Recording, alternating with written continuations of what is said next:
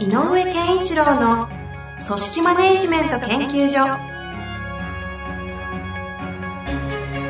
組織が一体となりゴールを達成する究極の快感。上場企業から中小企業まで延べ200社以上の支援を行った井上健一郎が組織人に関するあらゆる問題を分かりやすく解説します。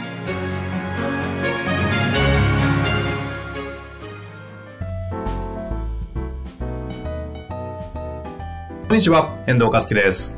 井上健一郎の組織マネジメント研究所。井上先生、本日もよろしくお願いいたします。よろしくお願いします。さあ、はい。今日も行きたいと思いますが。はいなんか、もうお会いして1ヶ月ぐらい経つんですけど、そうですね。何か新しい。今日、なんか、このミンティアのジャスミン、え、えジャスミン、そんなの出てるんですか？なんか出たのね。ちょっと見せてくださはい。い。しかも今日、炭酸水じゃないじゃないですか。今日はね、午後の紅茶。収録中なんでですけど、1個食べていいですか？どうぞどうぞ。リスナーの方的にいいのかな？ちょっと不思議な。ああ、ありあり あり。ありでしょありあり。あ、ミンティア、ジャスミンあり。そう。あ、いいですね。新発売っていうあ、美味しい。そして今日は午後の紅茶無糖。はい、無糖です。あ、これ意外と好きで。それ美味しいですよね。うんそれいいですよ。はい。はい。ということで、私は井上先生にあやかって、ウィルキンソン炭酸に行きたいとあ、思いま。いいですすね。さて、はい。今日のご質問ですが、社会保険労務士の方ですね。はい女性37歳の事務職の方からご質問いただいております。はい。いきたいと思います。えーいつも楽しく拝聴しています。大人の発達障害が疑われる社員への対応について悩んでいます。弊社には発達障害の疑いのある社員がいます。大卒にもかかわらず文章を書かせると日本語がおかしい。過去日本人です、うんえー漢字が書けない。簡単な四則演算ができない。えー資料の準備、資料を指示した部数用意する程度ができない。指示の内容が理解できないといった状態です。えー本人は自分が発達障害の可能性があるとは知りません。当該社員の教育を任されたのですが、同じミスを繰り返し、反省もせず成長も見られないため、ついイライラしてしまいます。本当はもっと心穏やかに指導したいです。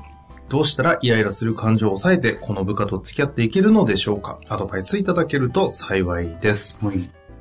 この方はですかね、あの、この、えっ、と、社労士事務所のヘッドなのかな？いや、違いますよね。多分違うんじゃないですかね。あの、当該社員の教育任されたって言ってますからね。これ、まずはでも、ヘッドの方とちょっと相談しないといけないですよね。そうですよねう。ん。かあの、事務所としてどうするかが大事かなと。で、発達障害の方って時たまね、やっぱりいらっしゃって困ってる方もいるので、えー、まあでも、発達障害だとしたら、うんうんえっ、と、本人のすあの責任ではない部分もあるので、はい。だから一概にね、否定できないっていうのはできないと思います。ただ、えっ、と、やっぱりこう、機能しないっていうのなんかは役割を果たせないっていう状態があるんだとしたら、その側面は仕事場としては、えーとなんていうの、対処しなきゃいけないうんうん問題なので、うん発達障害ということが起因しているのかどうかという側面と、はい。この方が仕事上、えー、と役割が果たせない、ううまく、えー、と一人のになんだろうな一人一人のスタッフとしてうまく機能しないという側面と両方あるので。えー、とこの方ができるのはあとまず発達障害かもしれないということについてはまず上の方と相談する、はい。それと、で、えっ、と、まあ、微妙な問題でもあるので、あれですけども、もし、おそらくそうだろうなというふうに強く思われるうん傾向が強いんであれば、うんうやんうん。っぱりご本人と、やっぱりこう、ちゃんと調べようっていう話はしなきゃいけないかもですね。ああ。うん。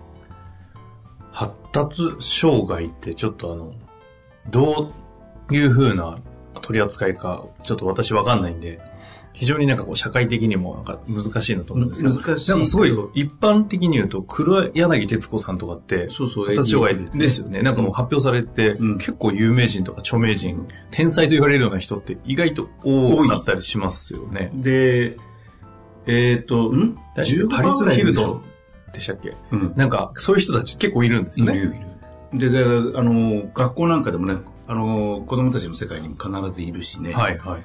で、この間もある、えっ、と、ある幼稚園でもね、あのスタッフの中にそういう人がいて、はい。っていうのもありましたけど、あの、あの、障害ではないと思うので、うん。うーんあその扱いはちょっと私も微妙に分からわかりませんけど、まあ、社労士の方だったらね、分かってらっしゃると思うので、えっと、なんて言ったらいいのかな、やっぱり、やれることをやる、やってもらうしかないと思うんですね。うんうんなんかし、あまりにもシンプルな答えなんだけど。うんうん。だから、この方一人で背負うものでもないテーマかな。はいはだからやっぱり会社としてどうするか、事務所としてどうするか。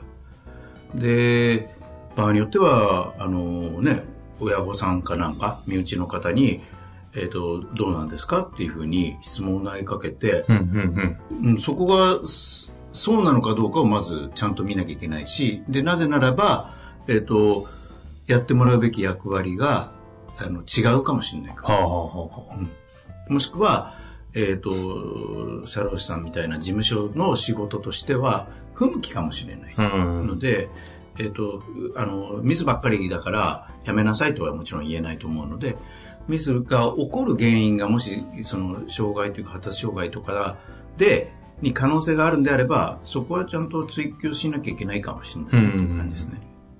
だから、あの、心穏やかにっておっしゃってるけども、今のままではやっぱり指導がき、指導が有効でないっていうの？あの、なんか指導しても多分、うまく機能しないんじゃないかなと思うので、やっぱりそこは、あの、ちゃんと伝えなきゃいけないでしょうね。うんもしくは、本人のお身内の方とかと相談する。やっぱりあのね、あの、えっ、と、うつとかになった時なんかでも、やっぱり場合によっては、えっ、と、ご親し、あの、身内の方と相談することもあると思うので、まあ、とかね、あの、産業医の先生なんかにもちょっと見てもらうとか、うんうんうん。そういった、あの、可能性について、えー相談するのは手でしょうね。ですよね。なんか、上司として抱え込んで組織マネジメントというかね、このうん。人材、上司としての育成っていう枠組みだけでこう捉える問題でもなさそう。なさそうですよね。で、そうじゃないとなったら、やっぱり、えっ、と、能力としての部分で、やっぱりちょっと難しいかもねっていう話はしなきゃいけないし。あうんあなるほどですね。うんだから、えっ、と、すごく言ったことがんできないんですよ。覚えも悪くて、とか、いうことの、まあなんか、なんだ、部下育成上の問題として捉えるには、ちょっと違うかもな。なるほうん。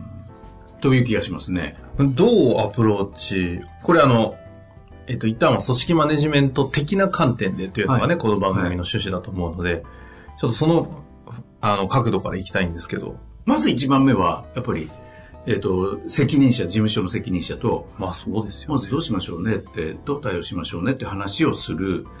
で、えっ、と、今の状況を鑑みると、やっぱり、えっ、と、大人の成長、あ発達障害っていう可能性が高いので、えーそれの調べる方法。うん例えば、えーご知り合いの産業医の方に相談してみて、えー相談した段階でね、こういう状況があるんですよって言っただけでも、あかなりそれは可能性高いですねってはい言ってもはいはいくる、いうことになるのかもしれないし、うんだからまずその、えー真実かどうか、発達障害ということが、本当にそうかどうかを、次の段階としてはアプローチしないといけないかな。つまりこの人が仕事の覚えが悪いとか、仕事ができないよっていうところに、えー焦点を合わせるのはその後かなと。うん。で、えーなで、その後で、えー可能性が高いねってなったら、やっぱり相談して、えっ、と、まあ、あなたが悪いわけじゃないけど、えーこういうこともおあるから、ちょっと難しいかもしれないから、ちゃんと一回調べてみたらっていうのか、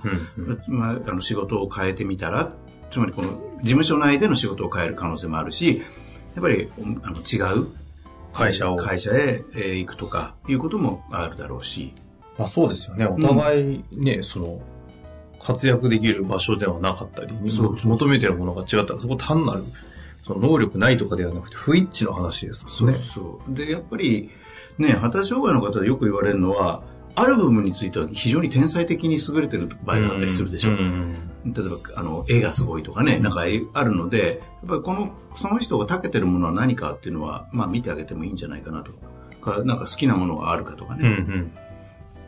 それは、あの、通常の今の、えっ、と、そう、今みたいなあの手順で、えっ、と、アプローチしていく以外に、まあ、日常一緒にいるんだろうから、なんか昔から得意なものってあるのとか、はいはい。うん、あの聞いてみるとか、うんもあるかもしれない。なるほどですね。うん。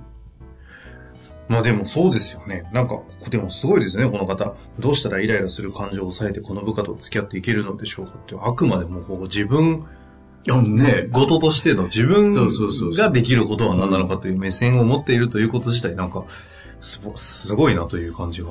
でもね、あの、私もなんか評価会議なんかで、えー出てきている話が、どう、どう、なんか、どう考えてもそれが原因じゃないですか、みたいな行動の報告がある場合があるんですよ。はい、あったんですよ。えで、やっぱり、意外と直属のその指導者たちが、えーっと、そ、そこに、なんだ、答えを求めていかないっていうのえうんうんうん。困ってるんだけどどうしたらいいかのモードの方が意外と強かったりするのね。だななんか、えっと、なんとかしてあげたいみたいな感情は出るのかもしれないですね。あうん。だからきっとそう思うということは、えっと、おそらく普段仕事じゃなくて普段接している時には、なんだこいつっていうような、なんかこう悪い部分っていうのかな、はいはいはい印象の悪さみたいなのはないんじゃないかああ。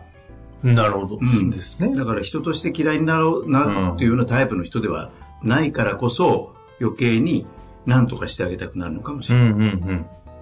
まあだからこそ逆に、ね、せっかくの機会といそうことで、なんかこの場で言うと、一旦その、この方自体のアプローチは素晴らしいということとともに、ですね。会社の視点からどういうふうに扱っていくのかというのはちょっと上の人間と話した方がいいよねっていうのは、まあちょっとここは冷静な意見ですけど、そういうことですよそういうね。ことですね。うんなんか当たり前すぎちゃう答えかもしれないけど、あのーやっぱりね、えっ、と、そういう方はいらっしゃるので、まあ、変な話、個人で扱うというよりも、やっぱり広く言えば社会としてね、そうですね、そういう確かに。そういう方たちを活躍させる場面をどう作るかっていうことになっていくと思うので、だから、なんかもうちょっと広い視点で、この人が得意技を使えるとしたら、どんなものを持ってるのか、で、それを活かせるとしたらどんな場所なのか、ということは考えてあげた方がいいのかなという気がしそうですよね。まあそもそもそうそういうフィールドが会社にあるのかも含めてですよね。うん、そういうことですね。たあの、かはいあの、さっきも言いましたけどね、あの、その、評価会なんかで出てきたい事例なんかでも、やっぱり、あの、頑張ったけど治らないっていうことはやっぱり多いので、うん、あの、それはやっぱりマッチングっていう側面で考えてあげないといけないかなと。うん。本人のためにもね。まあというわけですかね。でも責任感すごいある方のようですので。うん、そういう方はね、だとうれいいですよね。ね、本当ですね。うんなんかぜひ井上先生にお会いしていただきたいような感じもしますけど、はい。まずなんかか上の方とも話してみた上で何かその中で何かありましたらね、ぜひご質問お待ちしておりますので、はその時ははい。またお問い合わせください。はい。というわけで、今日はこの辺りで終わりたいなと思います。本日もありがとうございました。ありがとうございました。